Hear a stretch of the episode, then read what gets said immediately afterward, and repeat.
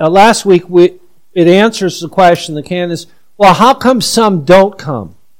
How come some don't believe the gospel? And now we come to the question, well, if that's true, how come some actually do believe? Uh, what is the cause for that?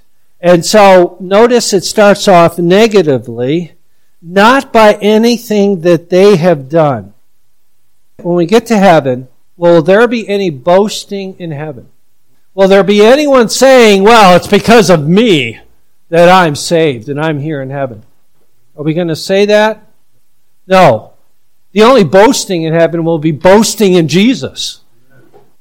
We'll be glorifying Him. Notice positively, though, it is wholly because of God. Is that in the Bible? That salvation is of the Lord. Who learned that in the belly of the fish? Jonah. At the end of his prayer, those that regard vain idols forsake their own mercy, but salvation is of the Lord. And the Lord spoke to the fish, and it vomited out Jonah on dry land. Do we need to go through Jonah's experience to understand that salvation's of the Lord. Notice in this uh, statement, chosen from eternity. He chose us, but notice that in Christ. He's the one that also in time calls us. He confers, he rescues, he translates. Who's doing the work? You or him? He is. Who gets the glory? He does. What about our response? So, how should we respond? Well, notice there, right there, that they may show forth the praises of him who called them out of darkness into his marvelous light, and may glory not in themselves but in the Lord, according to the testimony of the apostles in various places. So, our response is what? Thank you. When you say thank you to someone, it isn't because of what you've done, it's because of what they've done. Our catechism says how what is the chief part of thankfulness? It's prayer. But why do we say thank you? Because he's redeemed me from all my sin and misery. And so my life is a life of thank you, Jesus. Thank you, Father. Thank you, Holy Spirit. That's the constant, should be the constant cry from our hearts.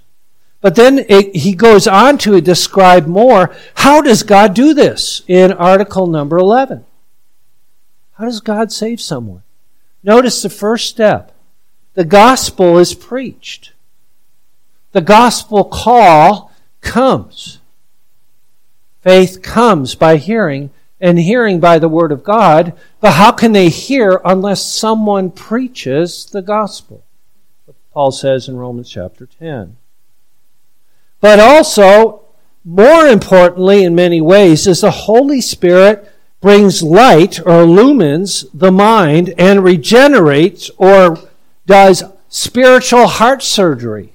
He takes the heart of stone that is in every man, woman, and child and does heart surgery, takes that stony heart out and puts in a heart of flesh, a new heart. He makes them a new creature in Christ. Old things are passed away, and behold, all things have become new. It's an extraordinary work of God. In other words, you could say that God still is raising people from the dead. Because we are all dead in trespasses and sins, Paul says, right? We're all born dead. And God, by His grace and through the preaching of the gospel and the work of the Holy Spirit, raises dead people, including you and I, I hope. Do you believe in Jesus? Is He working in your life? Do you see the evidences? This call comes to God's covenant people. We've been looking at the Gospel of John. It came to Nicodemus, didn't he? Unless you're born again, you will not see the kingdom of heaven. Believe on the Lord Jesus Christ, and you will be saved, Paul said to the Philippian jailer. Do you believe? Are you trusting in Christ alone? Is he the chair that you're sitting in. You understand that? Some of you know what I'm talking about. True saving faith is not only knowing the gospel, like I know that chair, it's not only believing that that really is true, But saving faith is actually resting in what you know to be true.